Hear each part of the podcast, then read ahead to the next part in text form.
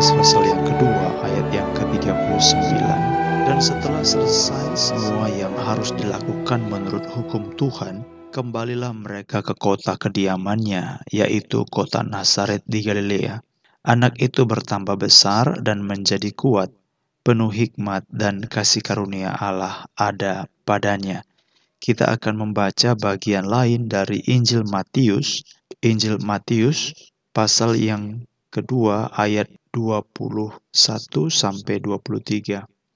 Lalu Yusuf pun bangunlah, diambilnya anak itu serta ibunya dan pergi ke tanah Israel. Tetapi setelah didengarnya bahwa Arkelaus menjadi raja di Yudea menggantikan Herodes ayahnya, ia takut ke sana. Karena dinasihati dalam mimpi, pergilah Yusuf ke daerah Galilea. Setibanya di sana, ia pun tinggal di sebuah kota yang bernama Nazaret Hal itu terjadi supaya genaplah firman yang disampaikan oleh nabi-nabi bahwa ia akan disebut orang Nazaret. Supaya genaplah firman yang disampaikan oleh nabi-nabi bahwa ia akan disebut orang Nazaret. Sampai di sini pembacaan kitab suci. Umat-umat yang Tuhan kasihi, pada waktu kita membaca bagian ini, ada pertemuan dengan Simeon dan Hana, maka Injil Lukas mencatat kembalilah mereka ke kota kediamannya, kembalilah mereka ke Nazaret di Galilea. Lukas pasal yang kedua ayat yang ke-39.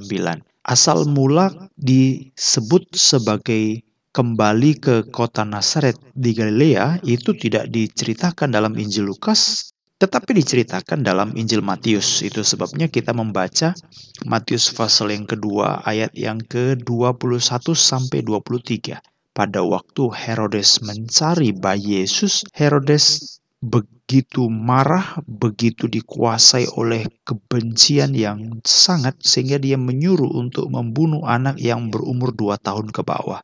Tetapi sebelumnya malaikat Allah sudah memperingatkan Yusuf untuk membawa Yesus ke Mesir, tetapi setelah Herodes mati, malaikat Tuhan pun nampak kepada Yusuf dan berkata supaya kembali karena yang membunuh anak itu sudah mati. Walaupun Yusuf sudah berhak untuk kembali, dia pun mendengar bahwa Arkelaus itu anak daripada Herodes Agung yang membunuh anak-anak dua tahun itu menjadi raja di Yudea mengganti Herodes ayahnya Arkelaus adalah satu dari tiga orang raja yang menggantikan Herodes Agung. Jadi satu Herodes Agung yang bertemu dengan orang Majus, Herodes Agung yang membunuh anak-anak di Bethlehem dan sekitarnya itu digantikan tiga orang. Dan yang paling jahat dari tiga orang itu sebenarnya menurut catatan-catatan sejarah itu adalah Arkelaus. Itu raja yang paling jahat. Sehingga Yusuf tidak kembali ke Bethlehem. Yusuf tidak kembali ke tanah kelahiran Yesus, ke kota Daud. Tidak. Karena pada waktu itu Bethlehem pun dikuasai atau diperintah oleh Arkelaus. Raja yang juga jahat dan lebih jahat daripada tiga orang lain yang juga mewarisi kerajaan Herodes. Maka setelah dinasihati dalam mimpi, pergilah Yusuf ke daerah Galilea. Kalau kita mencatat bagian-bagian ini, Alkitab sudah pernah kita renungkan menggenapi apa yang disampaikan oleh nabi-nabi bahwa Yesus ini akan disebut orang Nazaret. Nah, itulah sebabnya dalam Injil Lukas dia dengan lugas dengan langsung tidak menceritakan latar belakang, maka setelah selesai semua yang harus dilakukan menurut hukum Tuhan. Kembalilah mereka ke kota kediamannya, yaitu kota Nazaret di Galilea. Jadi kita sudah tahu kenapa Yesus punya kediaman di Nazaret di Galilea. Kita sudah tahu.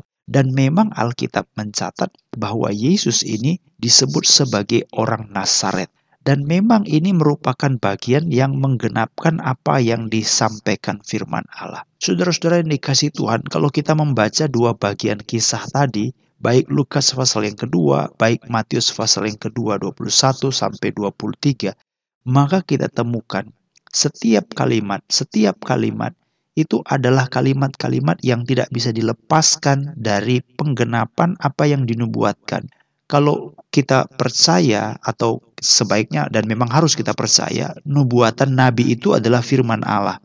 Jadi ini adalah suatu kehidupan dari firman kepada firman, digenapi dari firman, menggenapkan firman, dinubuatkan karena nubuatan itu firman Tuhan. Setelah selesai semua yang dilakukan menurut hukum Tuhan, itu pun firman Tuhan.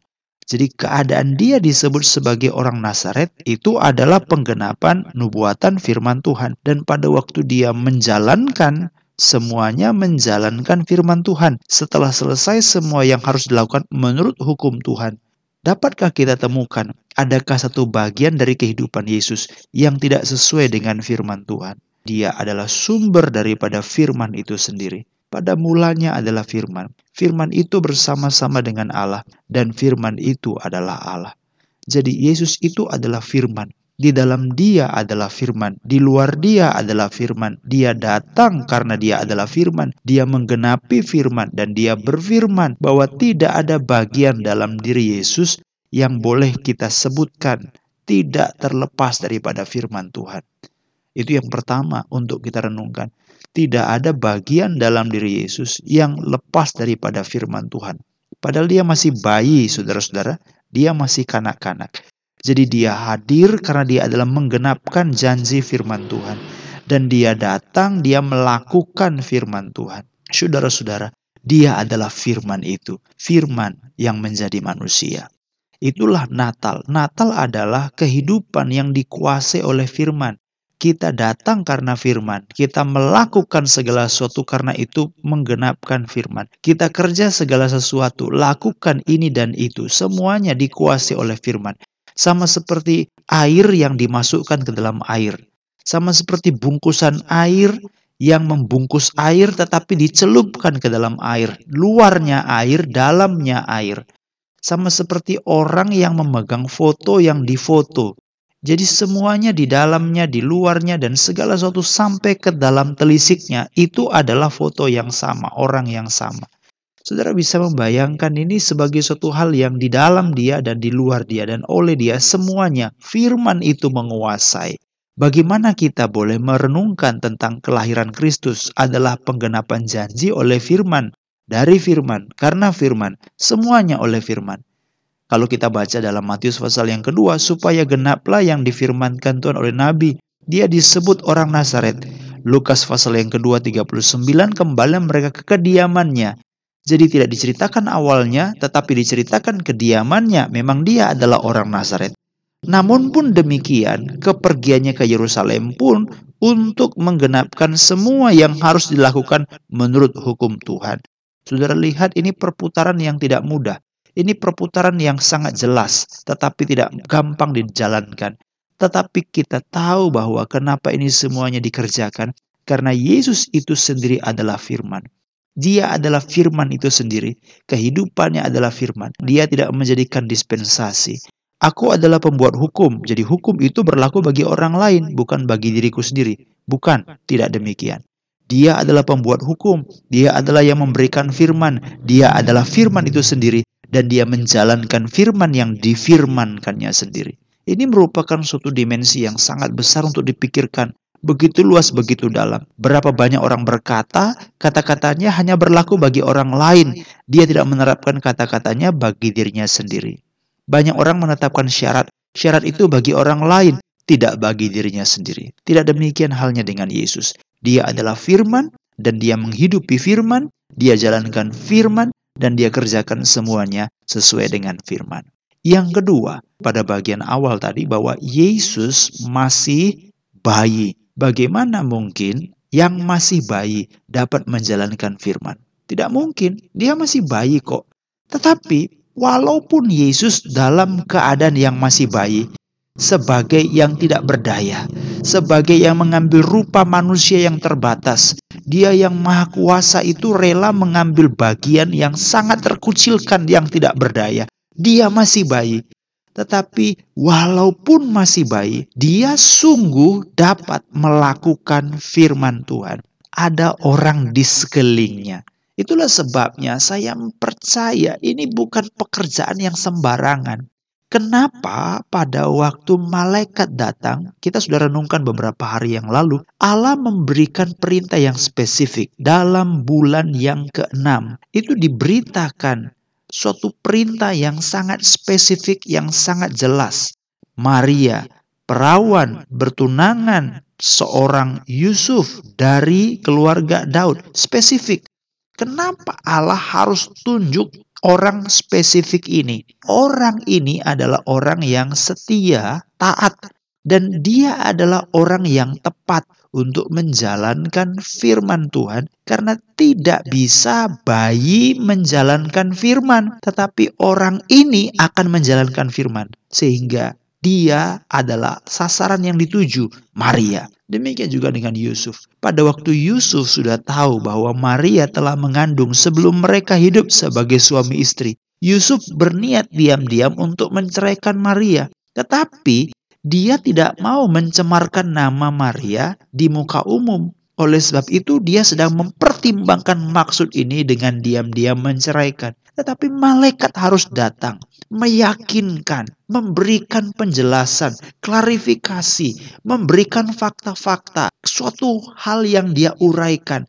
Yusuf anak Daud, jangan takut untuk mengambil Maria sebagai istrimu karena anak dalam kandungannya bukan manusia dari manusia, bukan darah dan daging seperti orang pada umumnya, tetapi itu dari Roh Kudus.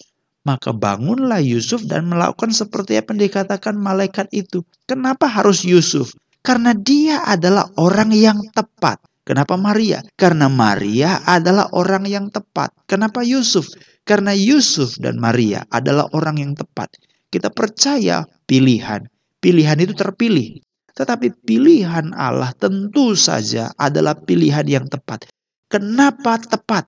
Karena memang bayi Yesus harus menjalankan firman Tuhan. Dan firman ini tidak bisa dikerjakan oleh seorang bayi kalau bukan melalui orang yang di sekitarnya. Siapa orang di sekitarnya? Yusuf dan Maria. Dan siapakah Yusuf Maria? Orang yang tepat untuk menjalankan firman Tuhan. Saudara penting untuk menciptakan satu lingkungan Saudara penting untuk memilih orang-orang. Saudara penting untuk dikelilingi oleh orang-orang yang melakukan firman Tuhan. Kalau kita sendiri melakukan firman Tuhan, saya tahu mungkin engkau bisa. Tapi ada waktu di mana engkau tidak berdaya. Ada waktu di mana engkau tidak bisa. Sama seperti bayi Yesus.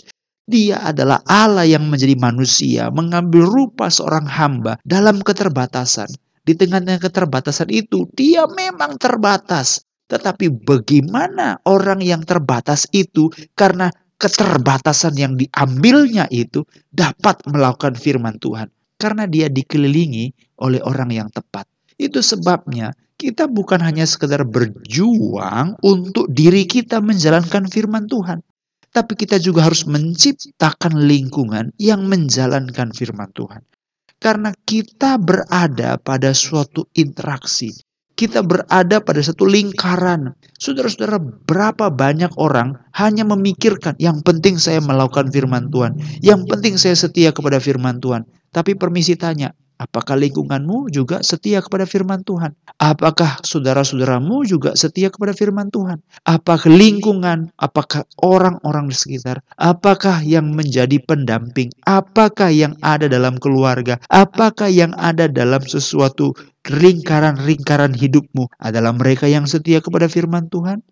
Saya sebagai hamba Tuhan, saya pun harus memiliki gereja yang sesuai dengan firman Tuhan. Saya pun harus memiliki satu keadaan jemaat yang mau setia kepada firman Tuhan. Saya pun harus memiliki satu-satu sistem yang mau setia kepada firman Tuhan.